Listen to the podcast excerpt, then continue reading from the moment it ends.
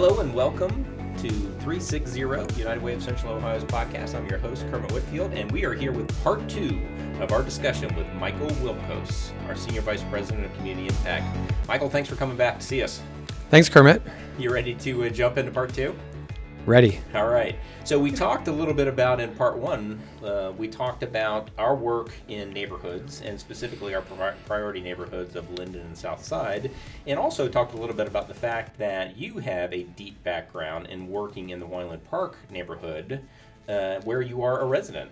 Uh, as a matter of fact, so not only have you worked to make that neighborhood better uh, from the point of view of sitting at a lot of tables with other folks, but from the point of view of actually on the ground every day, working with your friends and neighbors to uh, to make change happen there. It seems to me that both the work you've done there and the work that United Way is involved in now, and there are a couple of themes here, right? One of them is what we call collective impact, right? Trying to bring a lot of folks together around the table to develop some common goals and then to work together to make that happen.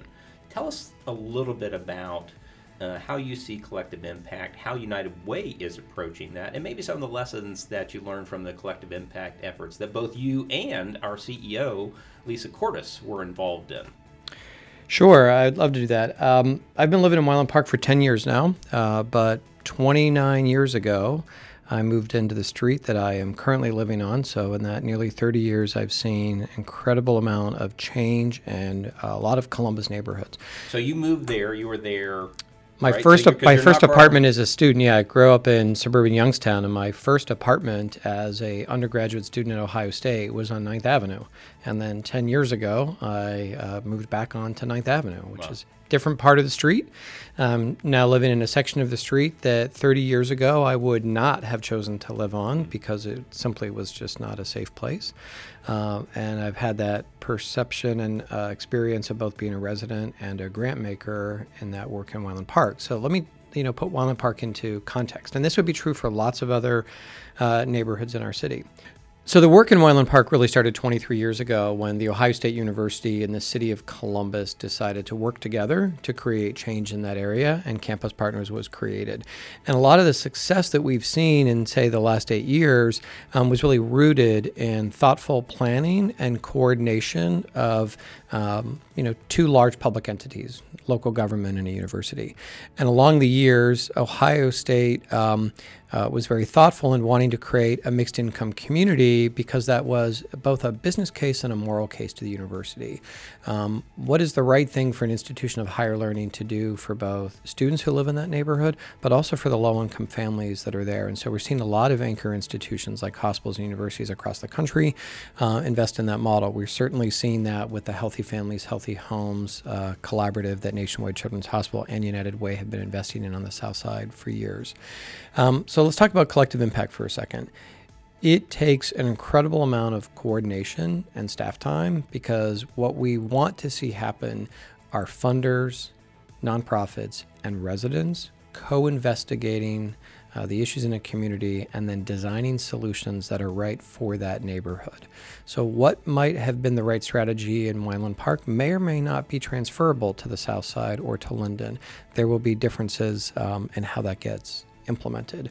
But at the root of it, it's coordination and um, investigating what's right for that neighborhood. Which is really where United Way wants to be. As sort of a sweet spot for us, and has been in the past, and and, and I think. Uh, perhaps even increasingly so as we move forward. This idea of collective impact, this idea of being an entity that's sitting around the table and, and bringing people to the p- table, mm-hmm. right, to talk about uh, in a thoughtful way moving these neighborhoods forward.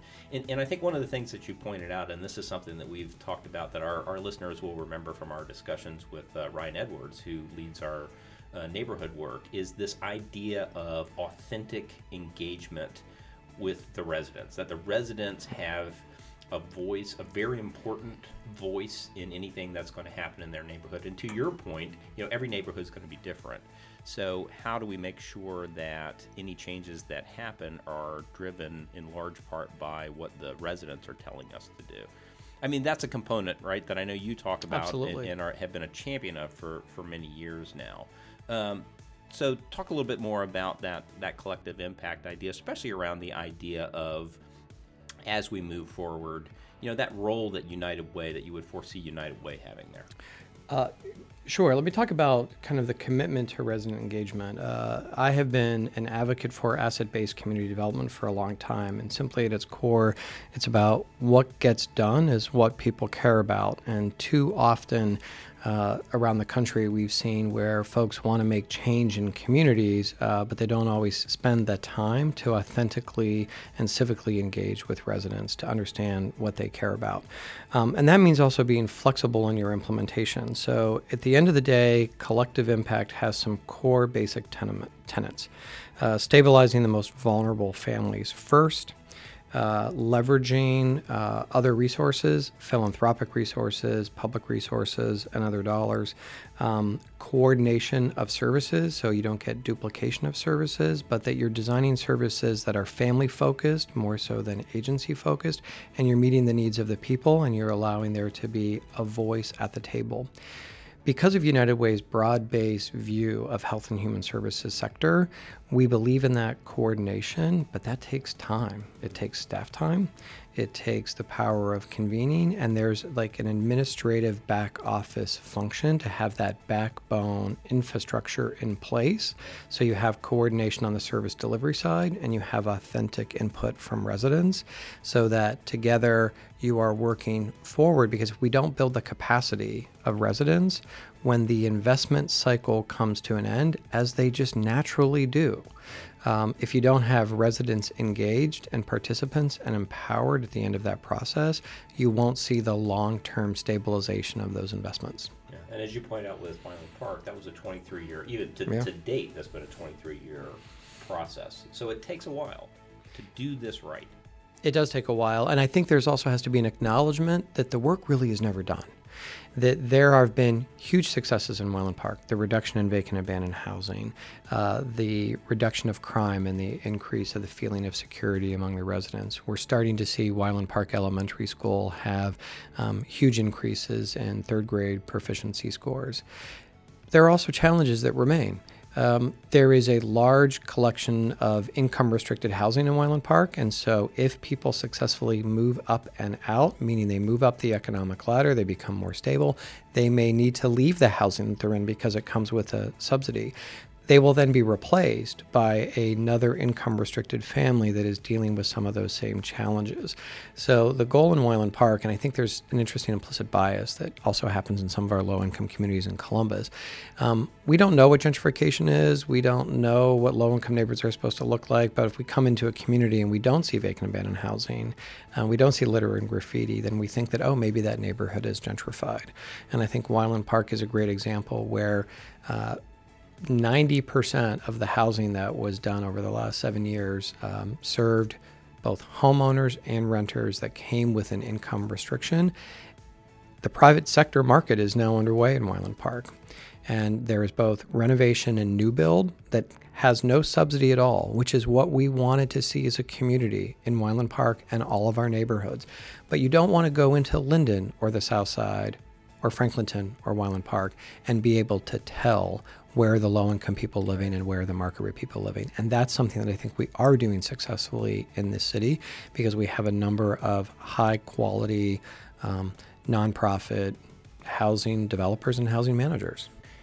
So, one of the hallmarks of United Way's work for many years now has been a, a truly holistic approach, right? And we talked in uh, part one of this podcast about all of the things that uh, people need. You know, they don't just need access to good, healthy food. They don't just need job training. They don't just need uh, child care uh, for their kids. You know, they need all of these things together, and, that's the holistic approach that we've invested in um, with our funding partners over the years.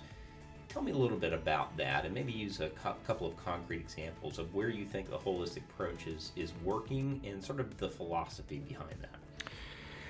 Sure. I think that uh, one of the great successes of Weinland Park is that that implementation logic model was broad based and holistic. So there was uh, an effort on education, employment, health, housing, uh, safety, resident engagement, and positive youth development. There is not one strategy that is going to stabilize or turn a neighborhood around. All of those things need to be worked on simultaneously, and that means there are going to be different investors in that work. There are going to be multiple nonprofits in that work, and that there are going to be um, uh, successes along the way. Some things are easier to see with the eye. Like you can see the reduction in vacant and abandoned housing. You don't see the improvement in a high quality education pipeline for children in a neighborhood. That's just, you don't see that kind of stuff.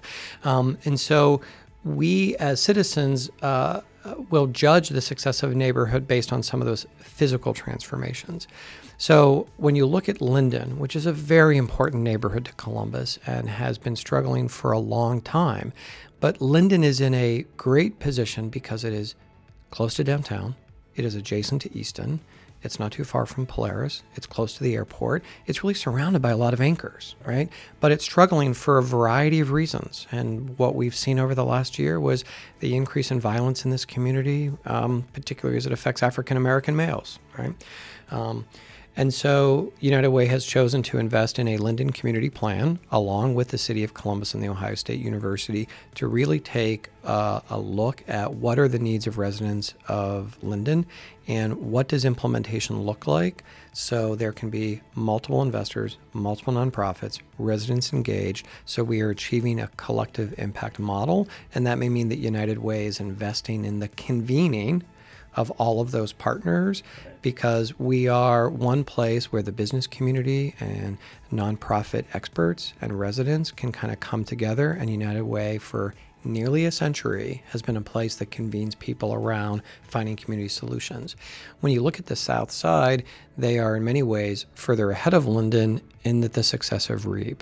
Here you have a former elementary school that was sitting as a blighted property that now has about a dozen nonprofits that are providing um, holistic services. So families and individuals on the South Side can come to a one stop shop that might be academic enrichment and social and emotional uh, development for youth, and it might be job training for adults, and it's early education. Some of the core foundational principles of what United Way believes in, and most of those nonprofits that are in the Reeb Center are funded partners and service providers that have had a long history with United Way.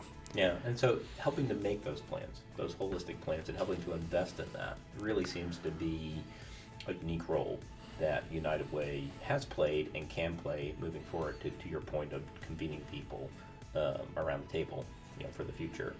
So I look forward to seeing more of that, and I hope you will come back and chat with us as uh, we get more involved. So you've only been on the job now for less than six months. Yeah, about four. About four months Yeah. now. So you're just Time flies when you're having fun. just getting your feet wet.